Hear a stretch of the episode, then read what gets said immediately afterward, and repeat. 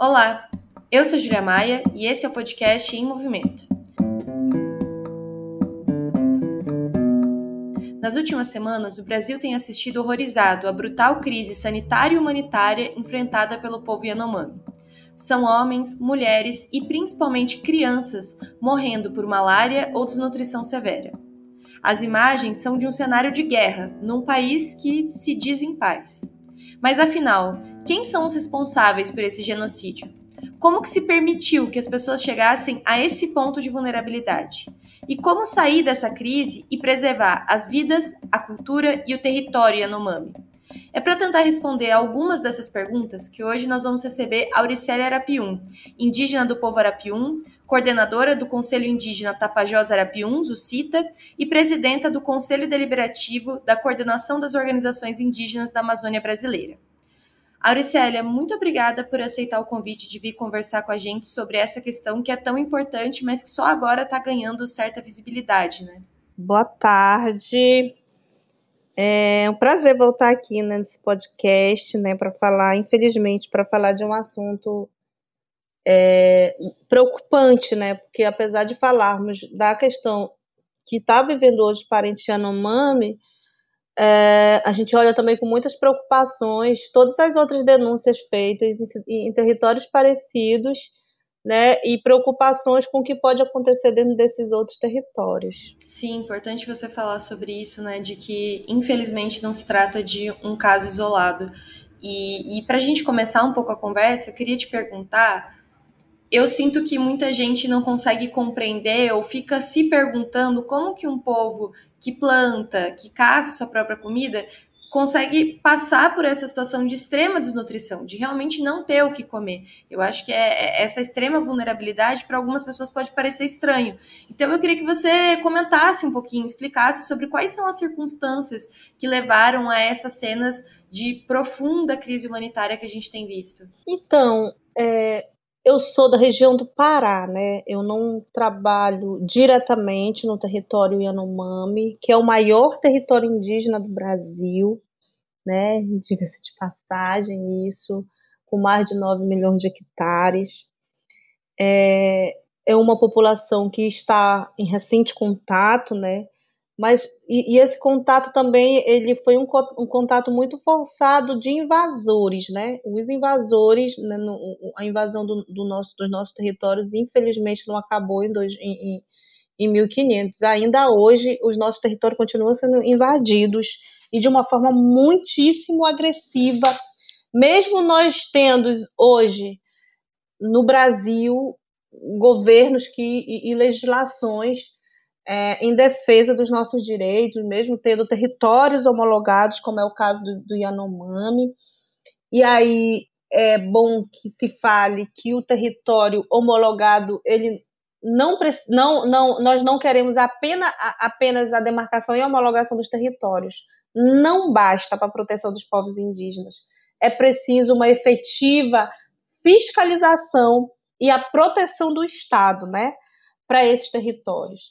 Então, o território Yanomami ele começou sendo, é, é, a ser invadido pelos, pelos garimpeiros, né? Então, é, o garimpo ele é algo muito, ele, ele é muito invasivo e ele traz sérios ma, é, malefícios tanto para a questão social quanto para a questão ambiental, porque eles começam, né, é, é, escavando todo o território, a área em torno onde eles vão é, explorar o garimpo, e sabe que são abertas muitas crateras dentro da floresta, e com isso muitas máquinas, né, e depois é, para os rios, então são resíduos é, químicos que vão para o rio, que prejudica a água, a pesca e principalmente também a caça.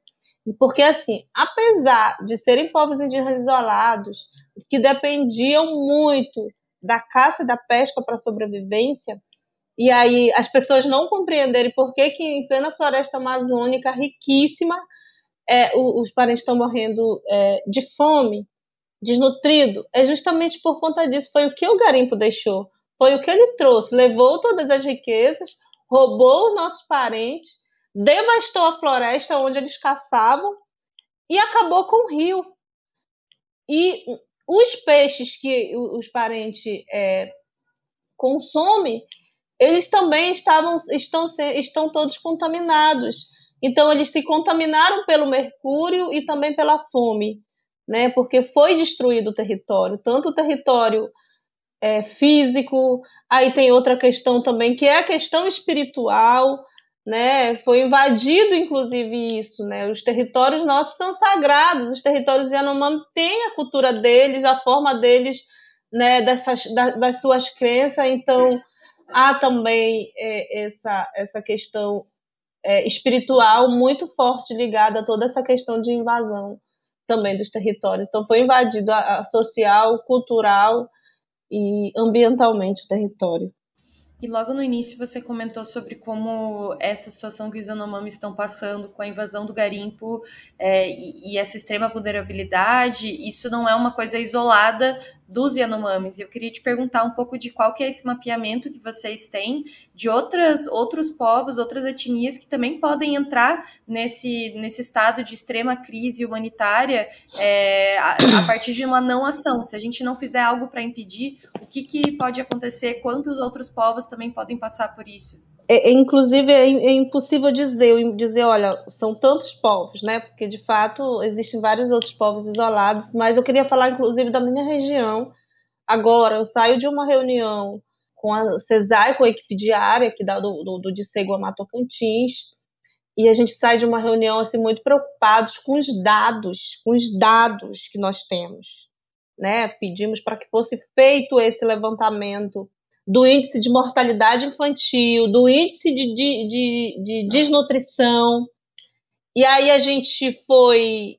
Eu fiquei muito surpreendida, inclusive, com esses casos de desnutrição aqui na minha região do Baixo Tapajós, porque o Tapajós todo está sendo contaminado, está contaminado pelo mercúrio. E aí a gente vai bater com os dados de pesquisadores que fizeram é, teste nos nossos povos aqui do Baixo Tapajós, é, assim como de Itaituba, também Jacareacanga. Então, dos testes que foi feito ano passado pela, pela Universidade Federal do Oeste do Pará, pelos pesquisadores, 90% deu positivo. 90% dos testes deram positivo e estamos com é, o mercúrio no corpo já, contaminados pelo mercúrio.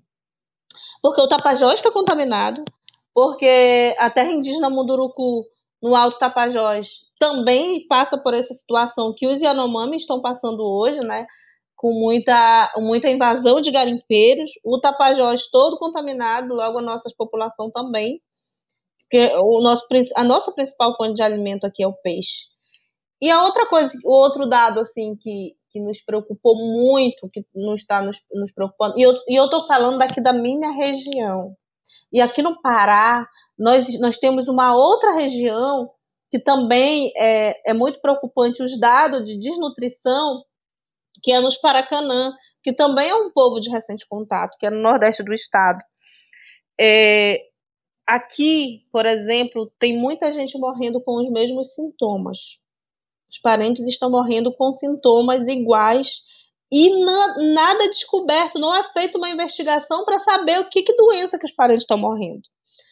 Então, quem garante para nós que essas mortes que estão sendo, sendo com os mesmos sintomas já não é, é por conta dessa contaminação mercurial, né, no sangue. Então são, são diversas preocupações. Eu assim acho que o caso Yanomami ele se deve abrir para uma discussão muito ampla e que se deve proteger agora para que os povos não cheguem é, ao ponto que chegou a situação dos Yanomami. Sim, com certeza que essa que essa crise pelo menos sirva para nos alertar, né?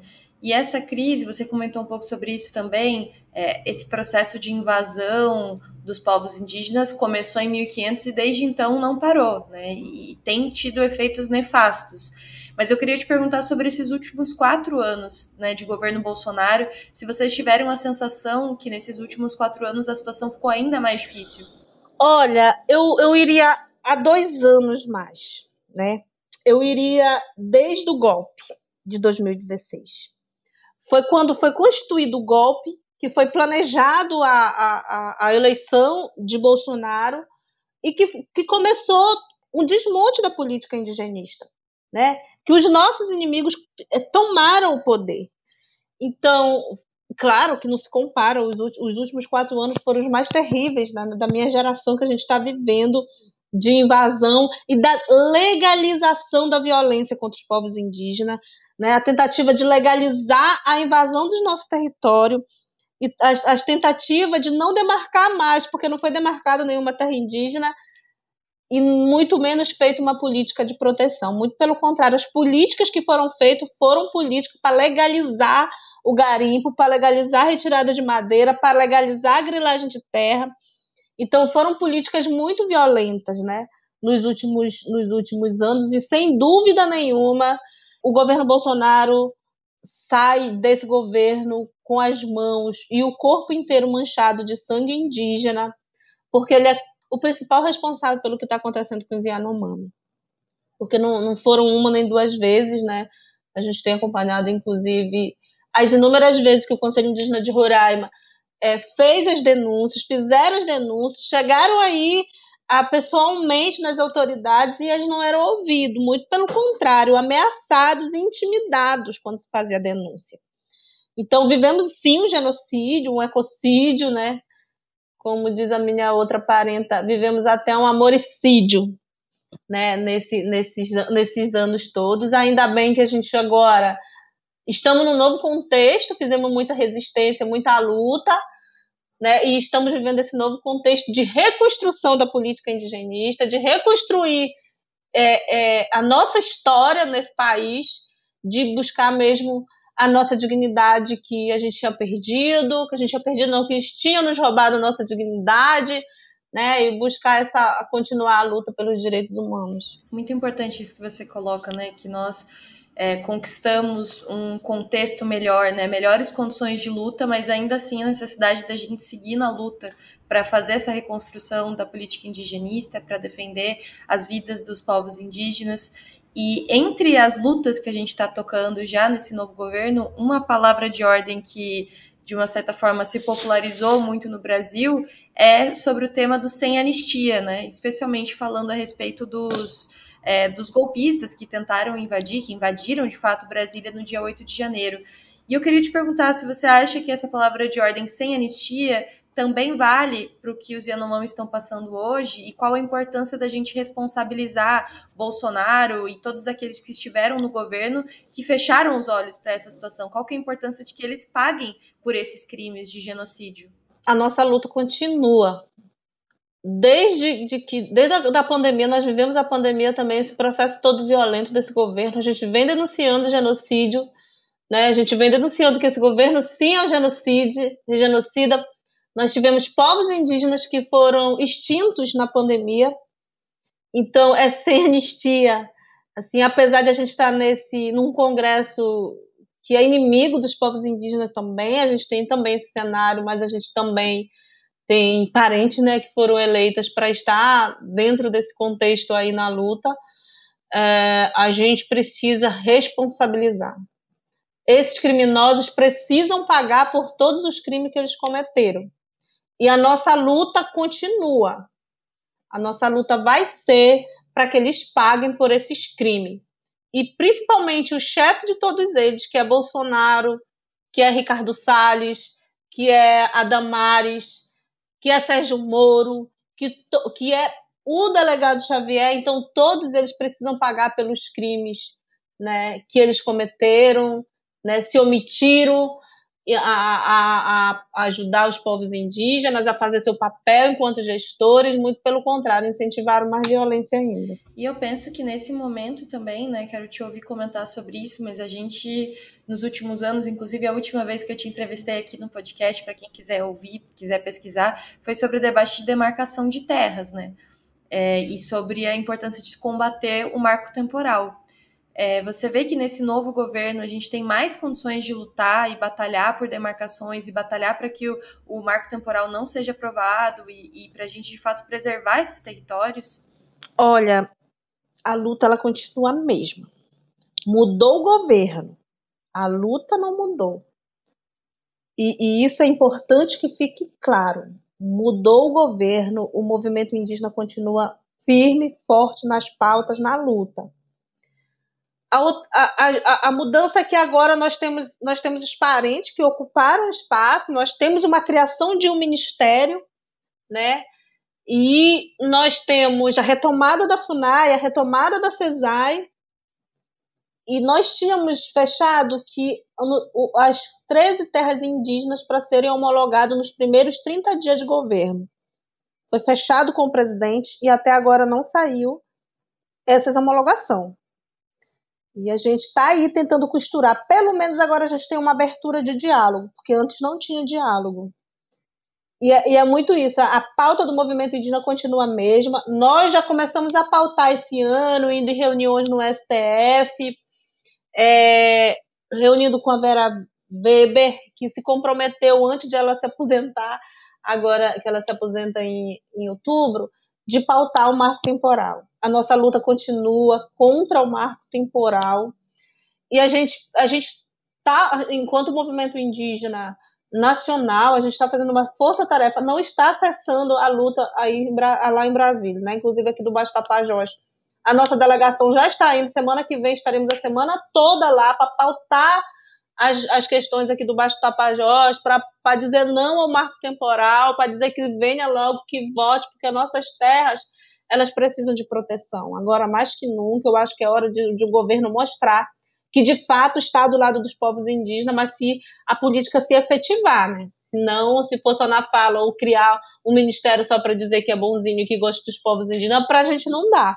Então é isso, a nossa luta ela continua mais forte. Para a gente encerrar, Auricélia, eu quero te fazer uma última pergunta, que é sobre o que, que a gente pode fazer, né? De, o que, perspectivas de futuro, o que, que pode ser feito para evitar nova, novos casos como esse. Porque a gente está vendo agora uma ação de emergência é, do governo, das entidades, do, das instituições, de resgatar aqueles e aquelas que estão dentro do, do território Yanomami realmente morrendo de desnutrição. Resgatar essas pessoas e fazer um trabalho de emergência, de fato. Mas, para além desse trabalho emergencial, que medidas que precisam ser aprovadas, que políticas que precisam ser construídas para que a gente não assista uma repetição do que está acontecendo com os Yanomamis agora em outras localidades, em outros territórios, com outros povos? Olha, é, sem dúvida, o movimento indígena tem feito um trabalho muitíssimo importante, né? É nós por nós. E, inclusive, dá para apoiar e ajudar o pessoal lá do Conselho Indígena de Roraima, da associação lá dos, do, dos, é, dos Yanomami, eles estão recebendo vários tipos de apoio. Mas assim, tem que ter uma política mesmo de proteção, sabe? Porque não basta só a Constituição falar, ó, é, só pode ser é usufruto exclusivo dos povos indígenas. Mas como que a, a, a, a são esses crimes que, que ocorreram?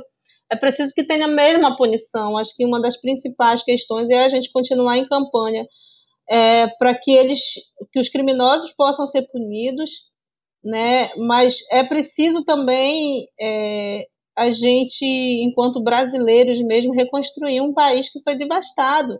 Não foi só nosso território não foi só a população indígena, foi um, é, nós estamos num país devastado.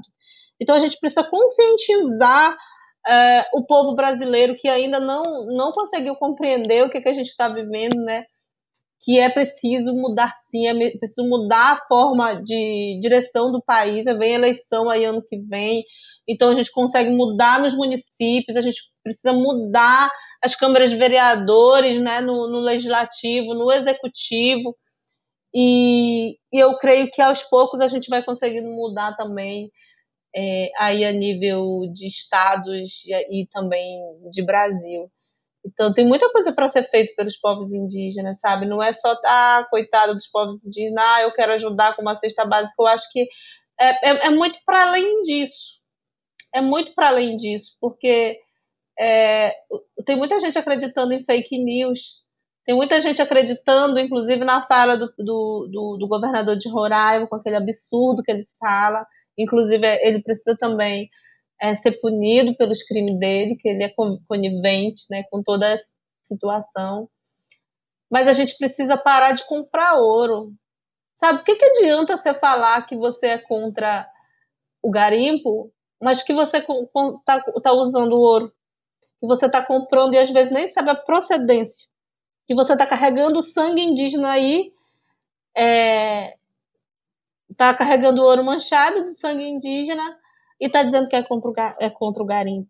Então é preciso assim rigor nas leis, né, para saber de onde é que está saindo, porque assim como sai madeira suja, sai ouro, sai outros minérios, sai tudo daqui de dentro dos territórios indígenas, nossas riquezas estão indo e às vezes as pessoas estão comprando, muitas vezes sem saber a procedência e pode ser que está sendo comprando algo que está tá indo do, de forma ilegal de, de território indígena. Aricélia, muito obrigada pela conversa. Eu espero que, como você falou, né, da importância da gente conscientizar as pessoas, eu espero que esse podcast também consiga cumprir um pouco com esse, com esse intuito de que as pessoas conheçam mais sobre a realidade que os Yanomamis, mas que todos os povos indígenas do Brasil estão enfrentando e que a gente compreenda que essa é uma luta de todos e todas nós, né? Que não é uma luta simplesmente de quem está dentro dos territórios, mas que defender uh, o território, defender os povos indígenas, é defender o nosso país, né? Então, muito obrigada por ter disponibilizado o seu tempo e todo o teu conhecimento e experiência aí na luta indígena com a gente aqui. Ah, eu que agradeço também a oportunidade, né, de colocar um pouco dessas situações que a gente tem vivido. Eu estava é, no início, é, em, fevereiro, em, em, em mês passado, no, na, em Roraima, com os parentes lá, então, eu tive a oportunidade de conhecer um casal Yanomami que assim, eu fico bem chocada, né? Porque conversei muito com eles e, e, eles, e eles são aquele casal que estão com filhos para adoção, porque os problemas dos Yanomami não é só o problema de desnutrição, não é só o problema de mercúrio. São problemas, são as mazelas sociais muito mais graves que isso, são as meninas grávidas, são a situação de violências sexuais contra nossas mulheres mulheres que morrem por conta dessa violência. E esse casal me chamou bastante atenção porque eles estão com, estavam com um filho na UTI, dois filhos para adoção. Então isso também precisa ser investigado. Eu agradeço, é, assim, é, é muita coisa para a gente falar desse caso, né? Apesar de estar acompanhando assim mais distante, é, mas mexeu com o indígena, mexeu com todos. A gente está sentindo a mesma dor que nossos parentes estão sentindo. Nós não queremos para nenhum outro povo indígena que os Yanomami estão passando. Um abraço.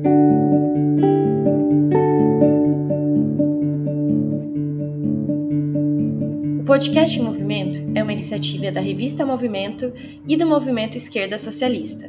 Nos acompanhe também pelo site movimentorevista.com.br. A trilha sonora de Alex Maia e a edição de áudio da Zap Multimídia.